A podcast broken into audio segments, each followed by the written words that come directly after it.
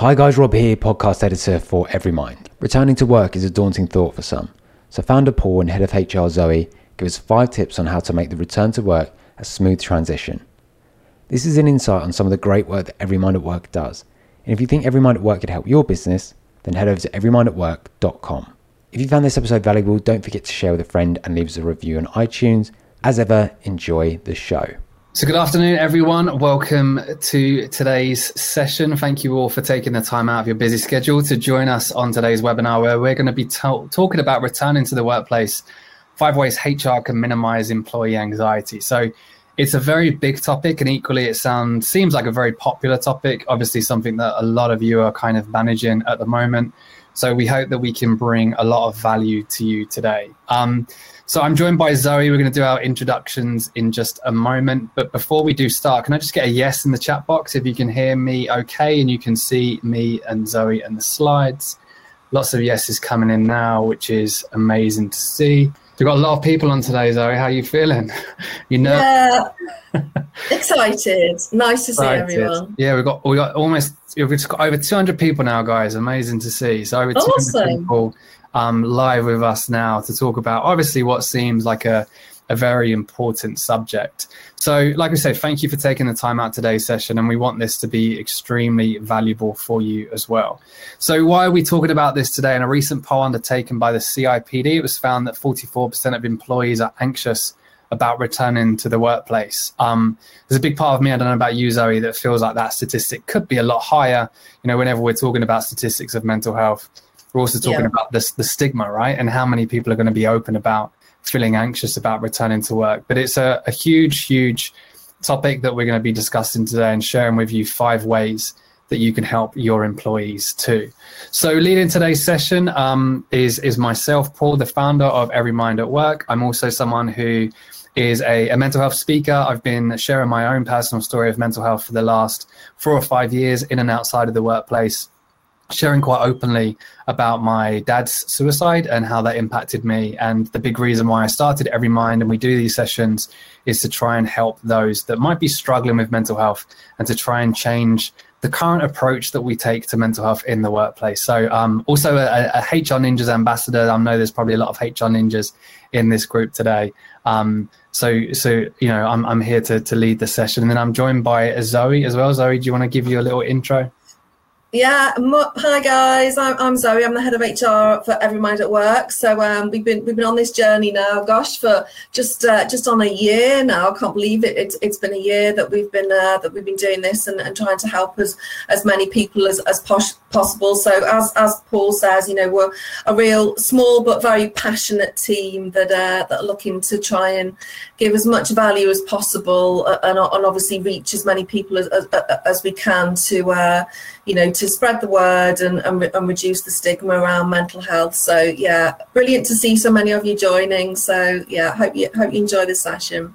And there's lots of ninja love coming in, lots of HR ninjas joining. So um, good to see you all here today. And, and like we said, you know, when it comes to mental health in the workplace, what we try and do is, is bring the human side to it, right? You know, how many times have we been told to to leave our personal problems at home and don't bring them to the mm-hmm. workplace. And um, definitely that's what we're going to be discussing today of how do we bring mental health to the forefront, specifically in the workplace as well. So, last month, if you joined our session, we were talking about Mental Health Awareness Week and what you can do. Mental Health Awareness Week starts on the 10th, so next week, so Monday. Um, myself, which isn't very good for my mental health. I've got 20 sessions next week. Um, however, anytime that I can share my story and try and help people, I'll, I'll, jump at the chance. And equally, we're very busy working with lots of clients. Mental Health Awareness Week, of course, is definitely one of the biggest focuses when it comes to mental health throughout the year. And we gave away a free resource in terms of a PDF that you can send your employees, as well as five daily emails to send. Sharon says the mental health awareness resource is fantastic, brilliant. Um, Anita says the PDF is great. We've made sure to include it in all of our resources and be ab- available for sharing. So thank you. Amanda says it's a fab pack. Good stuff, guys. So all you need to do is go to that link. It's a really long link. I do apologize. Um, Sam, if you're on the call, can you just copy the link in? Um, everymindatwork.com forward slash mental hyphen help hyphen awareness hyphen week hyphen 2021 um sam will put the link in there guys um for you to be able to access you can download the pdf copy the um copy the emails there it is that sam's just put in yeah. and you can obviously utilize that to your advantage. So um this week we are going to be giving away some more resources that will help you with the return to work. Um, so stay tuned to the awards at the end of this webinar and we'll be giving you access to them as well so when it comes to um, says the link's not working, um, Sam will have a little look into that and we'll sort it out. Maybe you've just bombarded it, guys, and it's it's out. Um, but if you need access to it, I can send it to you after this session for sure. So how might employees be feeling about the return to work? So I'm going to put this question out to you, um, and then me and Zoe are going to discuss as well. But how do you feel like your employees are feeling about the return to work? Um, put in the chat box what emotions do you feel like they're experiencing? Um, Zoe, what do you think employees are feeling right now? Yeah, I, I, think a whole host of of emotions. I, I, think a whole year of, of this now, where working practices have, have completely been turned on the head. Um, you know, employees have been afforded so much more flexibility with how they can sort of you know construct their days. So I think I think even the thought of perhaps going back um, you know, even even sort of part time or a bit of a hybrid approach. I, I still that I still that it's still going to come with a lot of trepidation around, you know, what will the office be or the or the or the working environment, what, what, wherever it is that you've originally um, worked at, and just they've probably got a million and one questions around, you know, capacity and are we even allowed to come in full time, um, and and there's going to be obviously a huge difference in those people that maybe want to return to it because for their for their mental health. They they want that interaction. They want that face to face you know connectivity.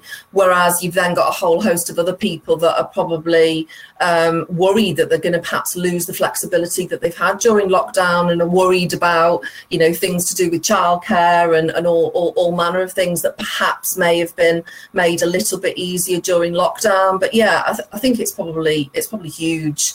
And and I think a lot if a lot of companies are, are, sort of waiting for that sort of June deadline of, of, of the end of June, that they're, they're probably still processing what what that could potentially look like. Yeah, um, yeah. That we're gonna we're gonna discuss today. You know, rather than waiting, how do we approach this in a proactive way? Yeah. Um, and I think a lot of people's emotions that they've shared in the chat box echo that. You know, there was lots they all come in pretty quick, guys. Um, mixed emotions I kept seeing, you know, like the mm. first day of school, um, mixed emotions for different people. You know, as we said, it isn't going to be a one size fits all for sure. Lots of people feel anxious, uncertain. Um, I saw one. There was it, Anna Ferguson worried about lockdown puppies, which made me made me laugh a little bit. Um, but yeah, there's definitely, like we say, you know, difficult situations that employees mm. will be experiencing, and I think as an organisation, HR you can't just expect every employee to be feeling a certain way. You know, that mm-hmm. chat box, as we've just seen and what you've kind of highlighted, it's going to be very individual to all, right? And employees are going to fear returning to an unsafe environment. Employees are going to fear the commute potentially. Um, mm. You know, those that might not even have struggled with social anxiety in the past might still be feeling a little bit anxiety around the commute and how safe it is. And equally you know it's a brand new experience right for a lot of them for a long time. Anxious about mixing with people again. Separation anxiety from the home um, you know from children from um, lockdown puppies as we've seen. Yeah. separation anxiety again is uh, uh, emotions that are going to be experienced as we transition back into the workplace um, changes to a job role or ways of working and the results of new practice being adopted. Um, this morning, I delivered a two hour workshop on resilience, and a lot of that speaks about change, right? How do you mm. manage change and deal with change and um, embrace change? And I think a lot of employees will struggle with that and equally losing the increased flexibility which was in place during lockdown. So there's lots of emotions that can come with this. And I think just to highlight the importance of this session today, no one said the same answer, right? No one just yeah. said they're going to be anxious, they're going to be anxious, they're going to be anxious. Mm-hmm. Everyone was sharing something different, and and we have to look at this in in a very individual way. Um, equally, there's a duty of care, and and sorry, I'll leave this up to you because this is definitely more in, in more more in your court. Um, but employees obviously have a duty of care, right? To to to look at this in a in a proactive way. Yeah, and, and I think so many other things sort of come into into the mix here, don't they? So obviously your normal duty of care, around health and safety at work.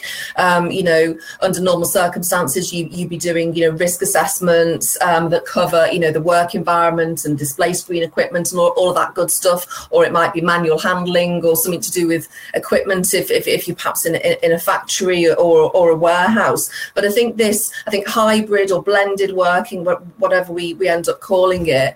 Um, is going to throw up so many new questions around well actually what's our duty of care in in, in the home? Um, you know just because those employees are at home doesn't mean that that, that duty of care disappears. Um, and, and, and as we all know they everybody's going to be different and and and, and what is um, you know, good in inverted commas for, for one employee may not necessarily be, um, you know, good for good for somebody else. So I think keeping up those conversations and, and, and making sure that um, dialogue is, is is had around, you know, are there any reasonable adjustments that might be required? You know, if somebody is going to remain working at home, maybe for three days a week, you know, are they set up correctly? You know, have they got a decent chair? Have they got a decent desk? You know, they're not sort of sitting cross-legged on a on a couch or whatever, because although we might have let that slide a bit during lockdown, I think going forward, um, you know, particularly the health and safety executive, and if any audits are carried out, I think that the onus is, is obviously going to be on sort of HR and health and safety teams to make sure that all of that is in place.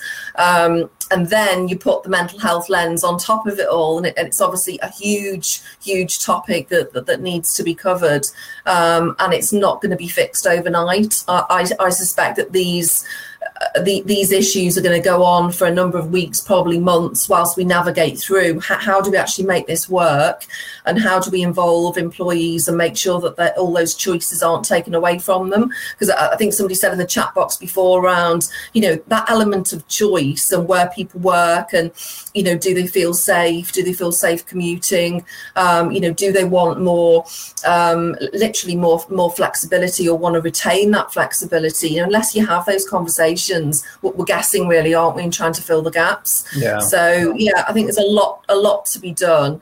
Um, and you know as ever a lot of that falls on hr's shoulders doesn't it unfortunately? Yeah you know that you know that too well right? And i think you touched on yeah. which was that proactive over reactive approach. And and what a lot mm. of employees will do is they'll they'll just wait until an issue arises. So when we return back to work, we'll we'll do what we need to do, and then we'll wait until an issue arises. And I think this is you know definitely most common when it comes to mental health and well-being, in the fact that so many employees will you know neglect responsibility of mental health of their mm. employees because they don't feel like they have a mental health problem. They'll only then do yeah. something about it when there is a crisis situation, when there's something that they have to react to, right? And I think, you know, what we're going to be highlighting just a minute with these five ways that you as HR can minimize employee anxiety is is you have to do it in a proactive way, right? You have to do it in a yeah. proactive way. Let's do it as early as possible so we can avoid situations from potentially arising, um, specifically in the long run. And that's what we're really all about is is that proactive approach. And and you can almost learn from the strategy that you've probably heard me talk about before, which is the three P strategy, which for us is the strategy that we help um, employers with when it comes to mental health in the workplace. You know, lots of them will implement different tools and different initiatives, but they won't have any strategy behind it.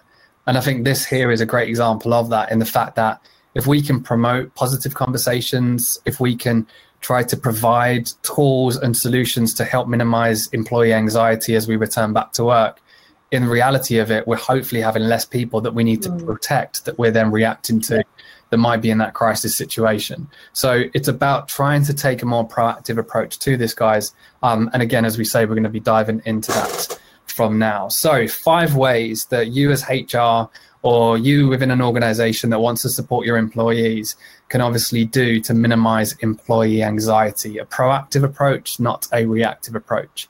So, what we're going to do with these guys is um, we're going to highlight each way.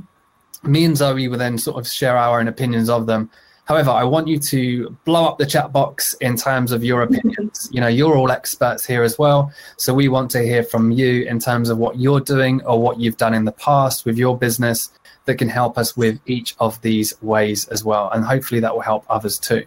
So the first way that we're looking at, the first tip is to be clear with any communications and set expectations as early as possible. Now, a lot of the work that we do specifically with employees is trying to gather some insight and data into how they're feeling. And what we've sort of seen is employees are feeling uncertain. Employees don't have clarity on, as Zoe said, what does the, the workplace look like? How is that going mm. to change? What's the commute going to be like? You know, um, how am I going to interact with my employees? Some people started a new job in lockdown and have never met anyone. Mm. So again, you know, there's lots of uncertainty and anxiety. And, and what we need to do as, as employers is be clear with our communications to set expectations as early as possible and, and really to kind of lead authentically, right? And I think in terms of when you're looking at a roadmap, ensuring that that timeline, that roadmap for you as an organization has made has been made clear. You've obviously got the government roadmap that everyone's kind of sticking to. Mm-hmm. However, when it comes to your own roadmap as a business, your own timeline, it's going to be unique to you. Um, we work with many companies in different industries, and I think some people have seen some are always working, right? You know, not much has changed in terms of them going to work as we normally would in the physical sense. Whereas there's other organizations that have adopted a work from home model and they're actually now questioning do i need an office? Do we need to adopt you know everyone working back into the to the office as well? So create your own roadmap create your own timeline and communicate that in the best way as you possibly can to your employees so they're all clear with the the expectations um, as well. And and the final point for me and then zoe will jump in and we'll share some of your points. I think encourage business leaders to share openly and honestly about how they're feeling about this you know, it's important that we empower employees to be open and honest about how they're feeling. But I think when we encourage business leaders to talk about the experiences they've had or the emotions that they're feeling, the anxiety that they're feeling going back into the workplace, it can set that tone for the rest of the employees to feel more comfortable to do so as well. So I think as HR, as a company, the more clear you can be with your communications, the the quicker you can set expectations for your employees, the less uncertainty they're going to feel.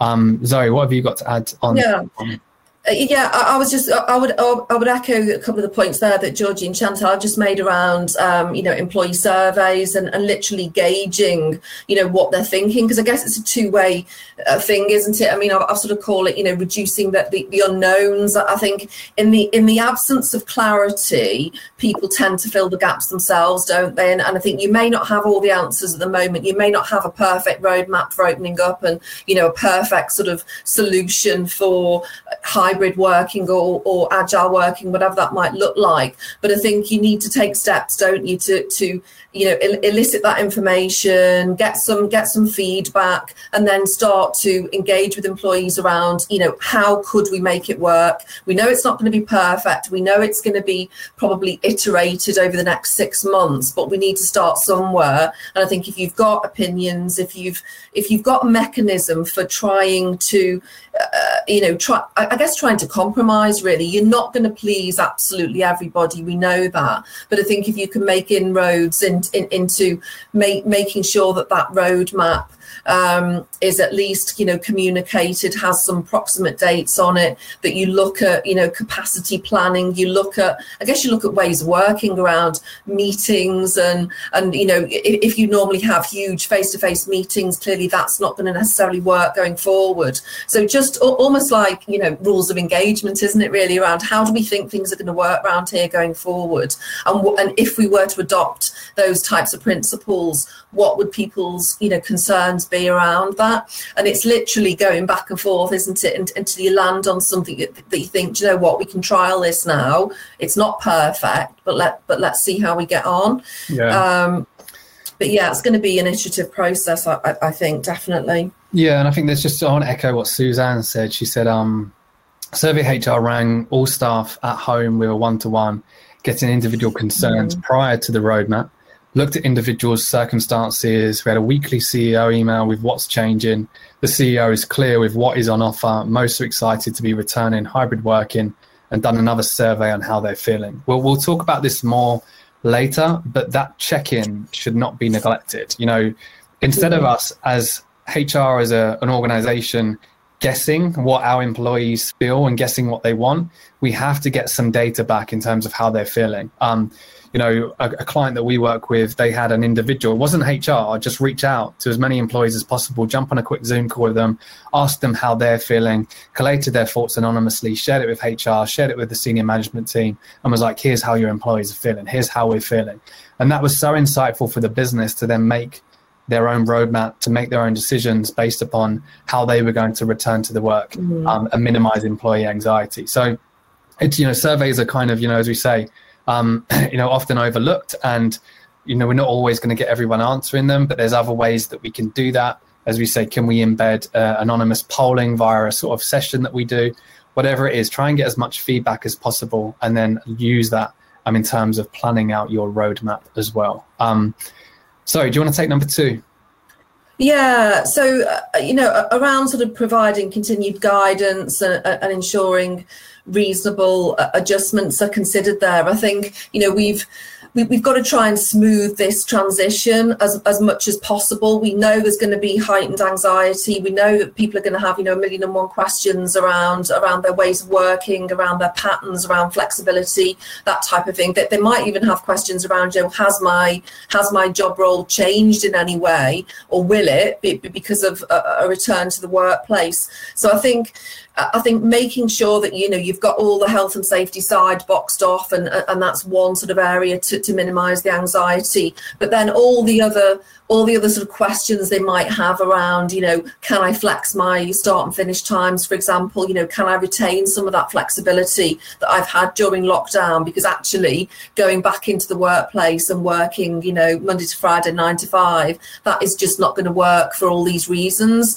And and so, you know, again, having those well-being check-ins and just having that conversation. I mean if you know if, if, you're a company with thousands and thousands of employees obviously that one-to-one is is going to be um, you know a far more difficult exercise to you know to pull off. It's it's not it's not impossible because obviously you'll have line managers and and you'll have everybody that could that could sort of share that burden. But i think as much as possible getting that information and then turning that into action around you know what can we do with flexibility? What can we do what, what can we do to almost like head off you know a million and one formal flexible working requests? Because i think what what you don't want is to be on the back foot with an influx of those type requests and people saying i need an adjustment here or I need flexibility there. If you can head that off and almost be proactive in in in in sort of saying well we know that flexibility is going to be a problem. How can we deal with it? You know can we work in, in a more agile way and and, and, and sort of build in that that, that remote working.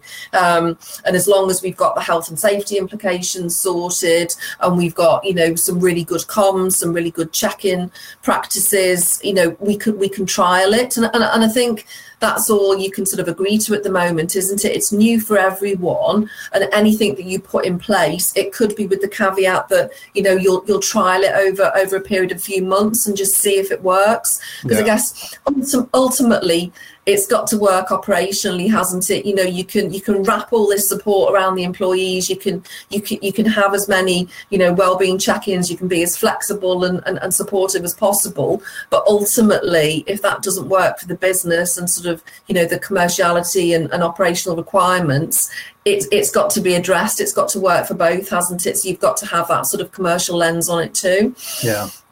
But yeah there's definitely definitely steps that could be taken and I think you know, just to echo what Zoe said there as well, it's it's it's understanding that this plan that you're creating, the proactive strategies that you're going to put in place, you know, it's it's very rare that it's going to be 100% right.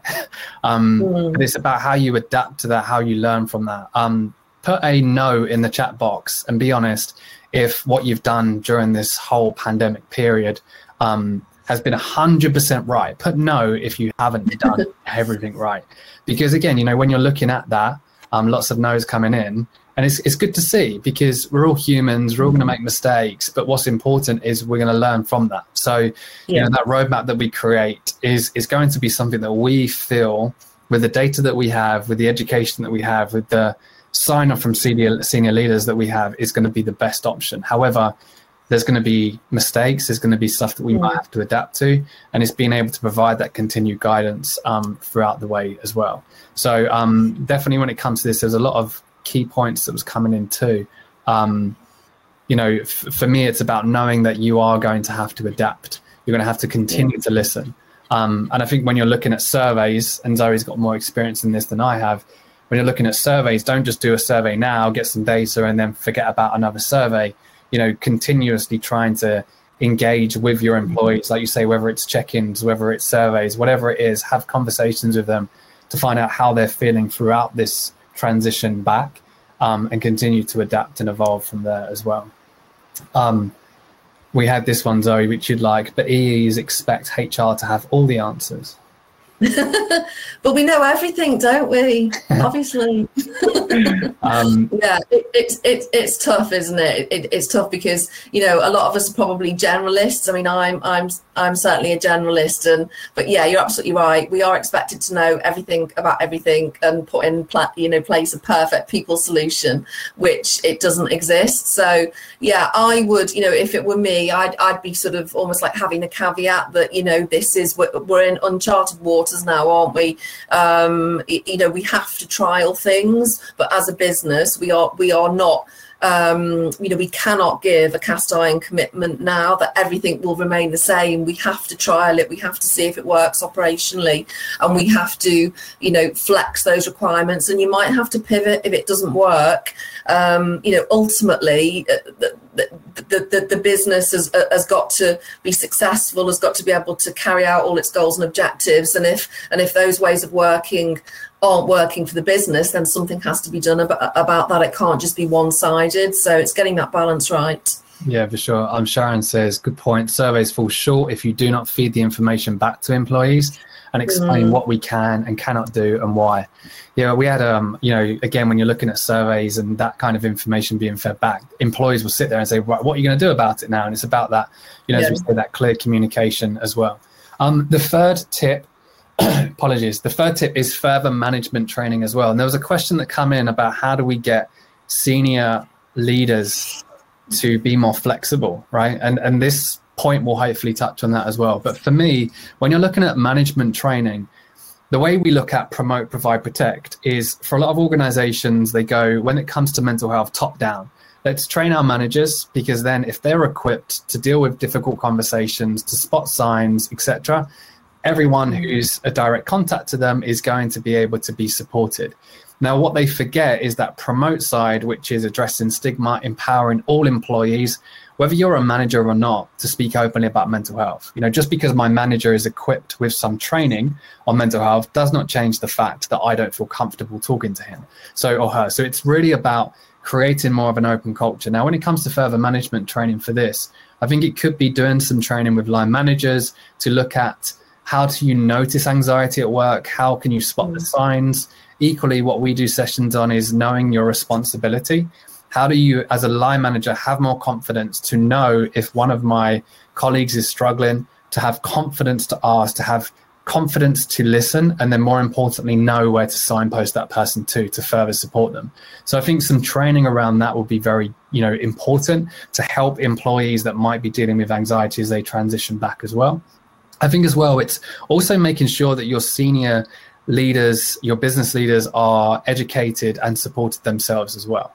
Coming back to that question of how do I get a senior leader to buy into flexibility and well-being, it's a difficult question. Um, however, I believe education is the key. You know, senior leader or not, they're a human being, and if we can phrase this in a human way, they might see it in a different way whenever I'm doing talks on mental health, especially with senior leaders, if you come at it from a very mental health place, their association with mental health is something that they might not want to discuss. They might want to be part mm. of. However, when you come at it from a human place, you know they've all got emotions. They all have faced different, you know, challenges in their own experiences in their own life, and we have to educate them to see it in a different way. So I think education and and doing sessions with them is is massively important as well. You know, resilience training giving them the tools to help themselves and help others is massively important as well. Um, but yeah, for me, Zoe, with with management training, it's purely education, equipping them with the tools to be able to support their teams as well. Yeah, and I think it's a com. I've noticed it, it's often a confidence thing as well. You sort of think if you're, you know, very high up in the organisation, you know, you're a, a, director that's been doing this type of thing for like 20 years or whatever. I think it's almost like um, you know sometimes a, a, perception that you know you are you are able to handle anything from a leadership perspective that's thrown at you but as you've quite rightly put you know uh, men- mental health and well-being is is is a serious topic and they're not experts you know they're not they're not medical practitioners they're not they're not sort of health and safety experts so they, they, they need to be educated trained coached you know what, what whatever that is to, to give them the confidence to even have those preliminary conversations. You know, we're not saying that they're going to be an expert overnight, but things like spotting the signs, you know, having that, um, you know, self awareness and resilience themselves can just support in having those conversations. And it's just, it's just taking the first steps, isn't it? It's, it's not going to all fall into place overnight, but just having those well-being check-ins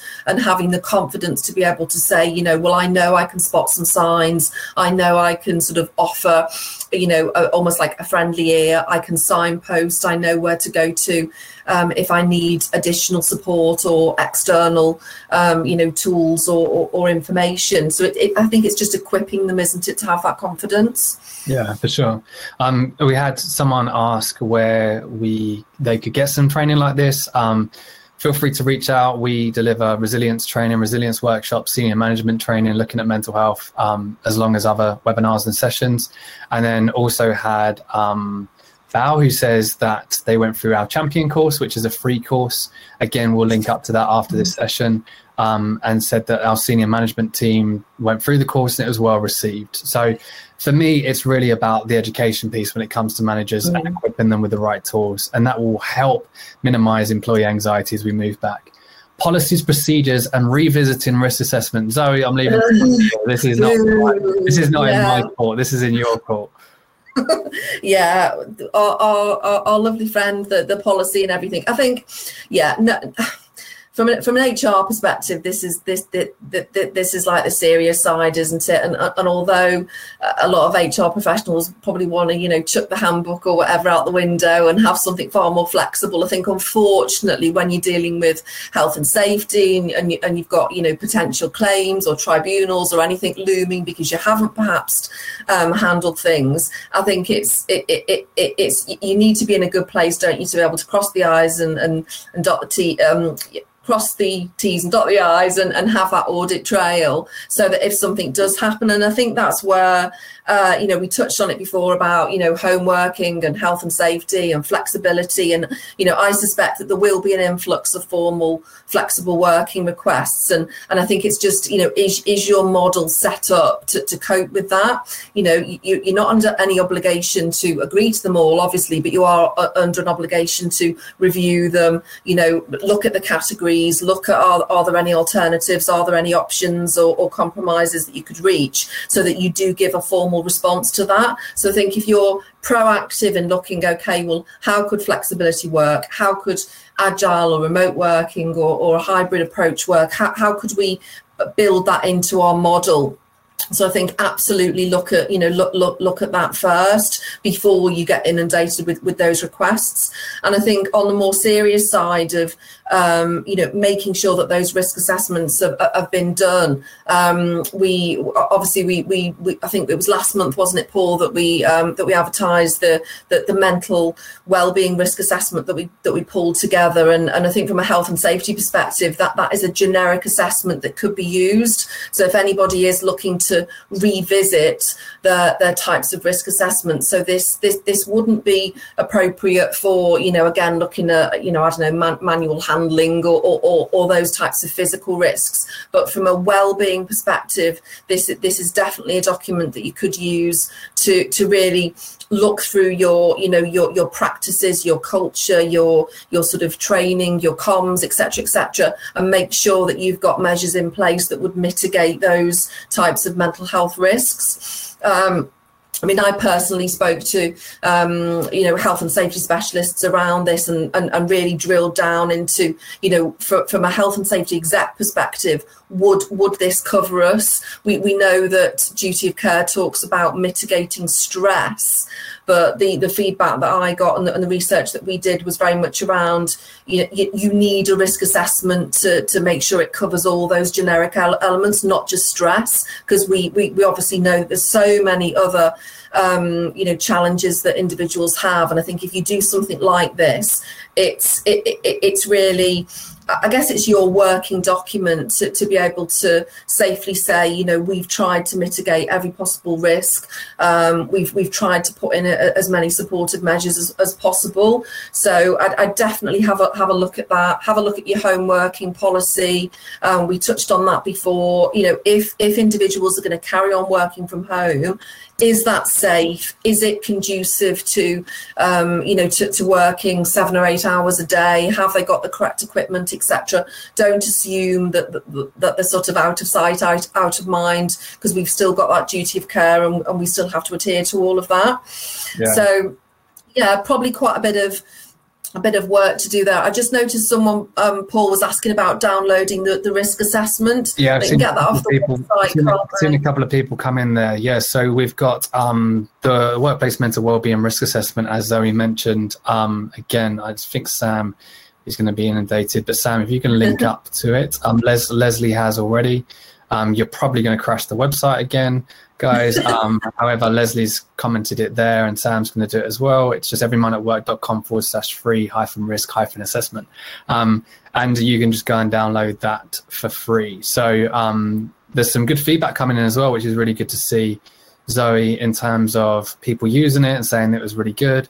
Um, and it's been sort of helpful as well. So, yeah, guys, it's another free resource if you want to to download that and use it too. I just quickly, I, I won't share anything on this because this is way out of my comfort zone to talk about policies. Um, however, there was a comment that I want to read from Emma that said, I see policies and procedures as a huge benefit if done well. They protect and enhance both EE and ER, ERs, right? So again, when you're, Zoe, explain EE and ERs because yeah well, i mean obviously ultimately you know obviously ultimately you want to you want to try and mitigate um, you know any any issues that you might have be that i don't know bullying and harassment you know respect at work that that type of thing. I mean we all know that sort of you know equality diversity and inclusion and uh, are such massive important topics at the moment. So you know we need to have things in, in place to protect employees but also from an employee relations er side of things you know we, we need to make sure that we're protected as well. So although policies can sometimes appear a bit punitive and, and a bit, and I guess it's all in the, in the style and how you write them, and they can be softened to, to sort of link in with your culture and how you'd normally be talking to employees. But but yeah, unfortunately, whilst we, we have a culture of, of sort of litigation and, and, and employees perhaps not being happy about things, you know, you can try and be a, a supportive and have a really, really supportive culture. But ultimately, if something happens that's perhaps beyond your control or somebody's subjected to you know bullying or harassment or that type of thing you, you need to have a procedure in place to protect them and so that they know that they can raise that in confidence that, and, and they feel um, you know I guess that, that they feel as though they have a support mechanism in in, in place uh, and, and can use the procedure that is available to them. So there you go, guys. I'm learning as well. We've got people in the chat box telling me what it means. Um, but yeah, I think I think it's a really valid point, as you say. When you're looking at policies, it's it's there to protect you, and it's equally there to kind of you know help you navigate a lot of these more difficult subjects as well.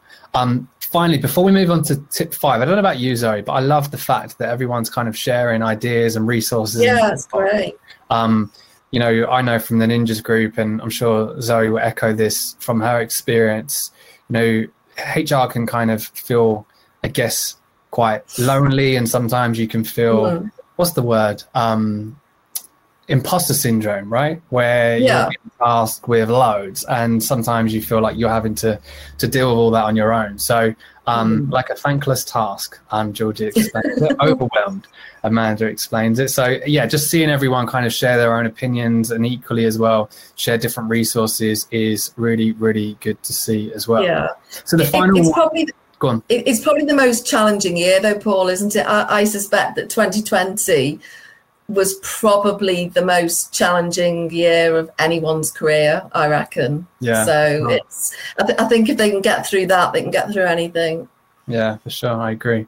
Um, so the final point, culture and conversations. So again, this is something that we do a lot in terms of the work that we do with the organizations that we work with is how do we create a new culture? How do we empower employees to feel like they can be open and honest about how they're feeling?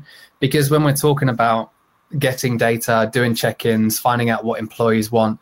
None of that works if you have a very negative, judgmental, silent culture and there's no conversations allowed to be had. So I think it's empl- empowering employees to kind of challenge those stigmas, to share their own stories, to share the emotions that they've experienced. And again, I've seen it happen time and time and time again. We really believe in in the method of champions, you know, getting champions in the business. So mental health and well-being doesn't just come from HR, right? It comes from you know employees sharing their own story and championing it as well. And if we can empower those employees to do so, it will have a massive impact on removing those barriers, that stigma that surrounds mental health.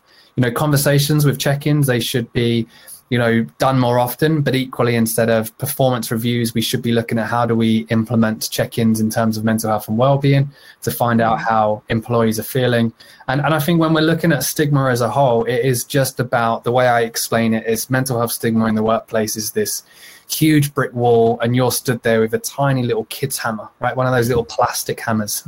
And you're just knocking away at this wall and you're chipping away at it and chipping away at it and chipping away at it and chipping away at it. And I saw someone say earlier, one of the tips that they gave was comms, comms, comms. Like the more you chip away at it, the more employees start to share, the more comms you send, the more training you do. With time, that culture will start to change. So I think this for me, and I'm going to be biased here, Zoe, is one of the most important ones because how can we look at reducing employee anxiety if we don't make employees feel safe to talk about their anxiety? It just amplifies the problem. You know i've been there as well. So yeah definitely if you're looking at how do you address culture and conversations in, you know that's going to help in, in, in itself. Um zoe what would you add to this?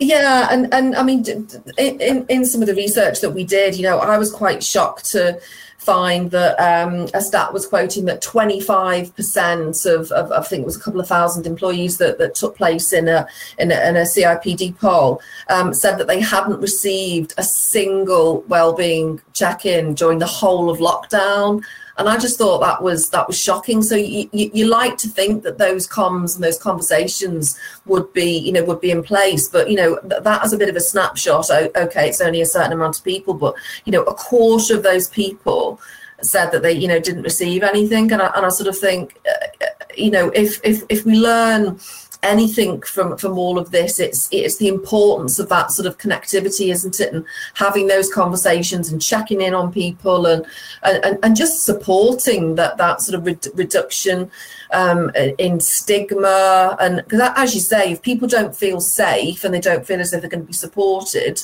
then they're not going to have the confidence to speak up. Uh, i just saw somebody in the chat box then saying about their ceo sharing um, you know, their own experience. That can be so powerful. I mean, we've had that on the app, haven't we, Paul? Where there've been personal stories of of, of, of sort of leaders, you know, in in the company, and it's just a, bit, a little bit of an icebreaker, and and, and just gives them um, gives them confidence. Um, for those of you that follow um, a guy called Ollie Magnus on um, on LinkedIn, he's he's fabulous at that. I don't know whether anybody follows him, but he's he shares stuff and he's so vulnerable, and you know he's got a huge following now. But it just shows the power and um, in in in sort of you know leading by example, I guess, and and showing that vulnerability because yeah. it, it it makes it okay for other people to do it. So yeah, yeah. And, it, and, it, supports that culture as well. The the culture is huge, and that's probably one of the most difficult things to change. And it and again, it's not going to happen overnight, but you've just got to take small steps, haven't you, and and hope that it it, it makes inroads. Yeah, and I think with this one, the reason why I strongly believe employers have ignored it is because there is no, there's no golden ticket, right? To um, to create a better culture. So what I mean by that mm. is there's there's no I think someone said it there's no one size fits all. There's no quick fix. It is purely just building momentum and building momentum and, and a lot of it comes down to those more simplistic human approaches that we can take. You know, um, mm. Leslie said she's heard lots of horror stories about being people told people being told you're on furlough um, last month, March, yeah. and literally having nothing from their employer since. Um, mm. And you know, also when you're looking at kind of, as we said, that that negative culture and that judgment and me feeling very silent and mm-hmm. I have to deal with this on my own, it makes it more difficult. Yeah. So, um, yeah, I would highly say if you're looking to improve this, lots of you are saying it, try and get stories, you know, whether it's the CEO, whether it's an employee. Mm-hmm. Um, Fran says they use a short story sharing in their employee bulletin. Um, we're mm-hmm. hosting a session with one of our clients on Mental Health Awareness Week that launches the resilience training that we're doing, which has their employees. You know, their employees that I'm facilitating, but it's on them. It's them sharing their own experiences and what they see resilience is and times they've had to be resilient. So it's making it employee led. And, and I feel like that has a massive impact on on changing culture too. Um, so lots and lots of chats coming in, which is good to see. And we're going to be opening up the questions in just a minute. But just to quickly go through important things to remember, guys. Flexibility is key. Um, remember the areas. Um, sorry, remember that areas such as flexibility go hand in hand with well-being.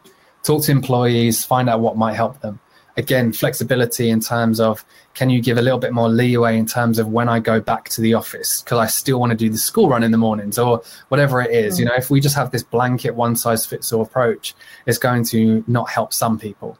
Um, I also saw someone talk about extroverts before. You know, there's this almost mm. the extroverts will be fine because they'll come back to the office and all will be okay. But still, that's a very yeah. it's too simplistic if you're looking at it like that. We have to offer flexibility mm. and freedom because that's going to really, really benefit employees. Um, you're never going to be able to please everyone. Again, that's something I think to remember, but just try and take those small positive steps in the right direction. So again, you know, the the roadmap that you're going to create, the ideas that you're going to come up with, you're not going to please everyone. But however, mm. as long as you feel like it's the best thing to do, and like we've said, adapt and learn to change over the time, um, just do your best. That's all we can really do, and that's all we've been doing for the last 18 months or whatever. Um, encourage the use of well-being and wellness action plans and well-being check-ins. Again, don't make those, you know, well-being check-ins go overlooked. It's very simple. It's free. Doesn't cost anything. It's just embedding it in the right places. And finally, gathering data from your employees, constantly listening to them, constantly finding out how you can better the support and and adapting to that. You know, don't just come up with a solution that you feel is right or the business feels is right without listening to your employees, the people that are experiencing this anxiety, experiencing those emotions. And that data is really, really key as well. So when it comes to that, guys, what we've done is we've given some more free stuff, and um, Sam's putting loads of free stuff in there. And what we've done is we've created a HR guide called How to Help Employees Who Are Anxious to Return to the Workplace.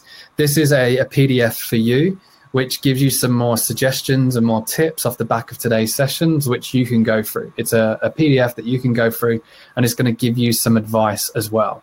Now, we're going to be sending that out tomorrow to everyone who's attended this session. However, if you don't want to wait, just drop Paul M at everymindatwork.com an email. You can see it there. Paul M at everymindatwork.com an email. And what we're going to do is we're going to send you that guide. Like I say, we will send it to everyone tomorrow. However, if you want it today, send that and we'll send it to you. We'll attach it to the email. Also, I'm going to give you something else. um, we also have created some free materials to send your employees. So we want to make your job a little bit easier. So what we've done is we've created these two graphics that you can attach to comms for all of your employees which are also going to potentially help as well. Um, one of them is getting back into the routine when um, returning to work. And you can kind of see there it's a 10 sort of step process, um, just some advice for them to have. And then we also have another um, another J, another image is um, returning to work and how to manage that anxiety. So whether it's speak to your manager, um, speak to a trusted colleague, you know, go easy on yourself. These are just emotions that we're experiencing. Everyone's kind of feeling the same way. So not only are we giving you something for you that can hopefully help you, it, here's something that you can obviously grab, send to your employees in an email, via Slack, whatever you do to communicate to them. And hopefully that's going to help as well. So email Paul M at everymindatwork.com. We'll get them sent over to you as soon as possible, but equally look at your inbox tomorrow. We'll send a replay to this session. Um, and also we'll send all of these resources as well. So um, it looks like they've gone down well, which is good to see. And um, I have to also say that I'm very grateful for my team who have put all these resources together. Um, so good stuff. So one last thing that I do want to highlight, and then we'll also take some questions, is because this is a very difficult subject, and you know there's lots that we've gone through in today's session. You might feel a little bit overwhelmed of what do we do next. What we're also doing is creating a return to workplace package, which we've started to roll out into some organizations as well. And the idea of this is to find out where your employees are struggling and then create personalized well-being support for them. And with this package, what we're actually doing is for the first thing that we'll do is we'll do a short session with your employees and we'll find out where they're struggling the most. So we'll run a 30 minute session, a live session where I'll come in, I'll share my story, come in on Zoom or Teams or however you want me to do it. Um, I'll share my story and then I'll encourage employees to anonymously vote and sh- tell me how they're feeling. It's a simple way of doing it. We use something called Menti, Mentimeter. You might have seen it before. And it's an anonymous way of finding out how are your employees feeling. By me being vulnerable, by sharing my own story, mm. equally as well encourages them to do so as well. Then what we'll then do is take that data that's specific to you as a business. We'll chat with you. Um, we'll use our business psychologists on our team to look at that data. And then what we'll do is we'll suggest some sessions for you. We'll run a further two well-being sessions that are online. And again, the topics will depend upon the data could be resilience, it could be goal setting, it could be sleep, it could be mindfulness, it could be managing mental health, it could be having conversations about mental health. You know, there's so many sessions that we now run, but that will be dictated by the data that we get from that first session. So, what you're going to be getting with this is um, the 30 minute discovery webinar, which is the interactive session where I'll come in, I'll share my story, and I'll encourage others to do so as well anonymously. Then we'll do a 60 minute personalized webinar on one of those topics that we've already mentioned based upon the data. Then we'll then run a further 60 minute personalized session for your um, organization. So it's a, a free session approach. We can do it across a month depending on how you want to do it. And when it comes to this, the normal cost for this is £1,300. But if you contact us today, we'll do it for £800. So £800 to find out that data, for us to manage that, for our business psychologists to be able to give you some feedback on that and how you can better support them return to work. And then we'll deliver two future sessions to keep them um, engaged and keep them supported. Um, and we'll manage that all for you as well to save you that little bit of time too. So when it comes to um, these sessions, Another thing to note is it will also be recorded. You can share that recording internally. So if you don't feel like everyone's going to attend them, we'll record the session, send it to you, and you can share it internally, keep it there for people to see. Um, friends asked the question as well how many staff can you have on the webinar at one time? Our limit is 500. Um, so you can have up to 500 employees on that session at one time. And we keep them engaged, as I say, in an interactive way, an anonymous way to try and get that feedback and that data as well. Um, so, like I say, those sessions, it could be sleep, it could be resilience, it could be mindfulness. You know, there's so much that we deliver. Um, but for us, it's about making sure that it's what your employees want. That's the kind of approach that we take as well.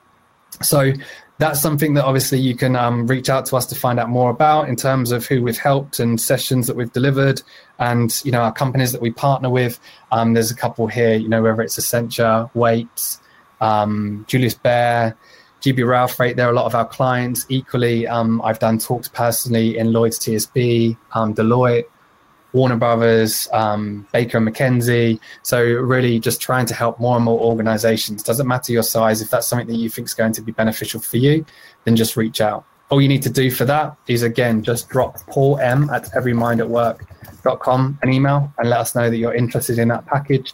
And then we can make that happen for you as well. And again, our focus is that partnership not to just be a service provider. We actually want to make real change. Um, it's very purpose driven what we do.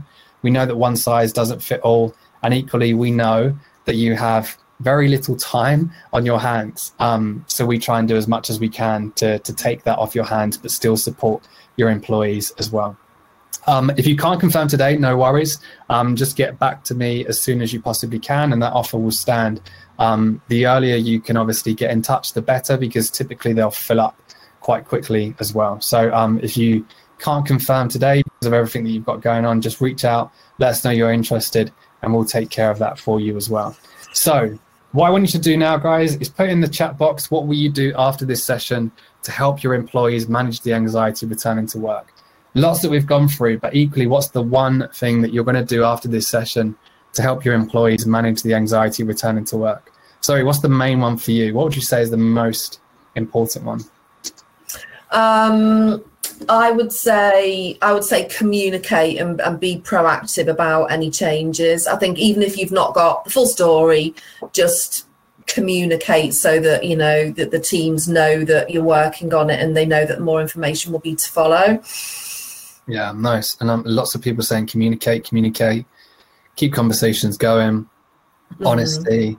And one thing I love about communication, and lots of people forget this, is communication is is listening as well, right? So yeah. you know, it's about what we're communicating, but at the same time, it's listening, listening to our employees, communicating, listening to our employees, communicating, and continuing that conversation on as well.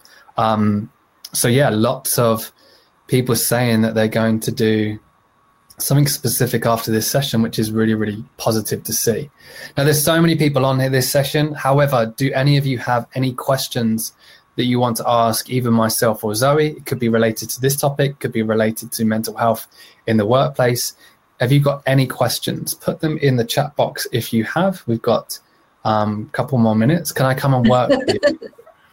what would you drop like to do? Drop me an email, Joe. You know, drop me an email. um, happy to happy to chat for sure. Um, do you run mental health first aid training? We do. We um, have trusted partners that deliver mental health first aid training. So if you want to get in touch about that, we're happy to run that for you.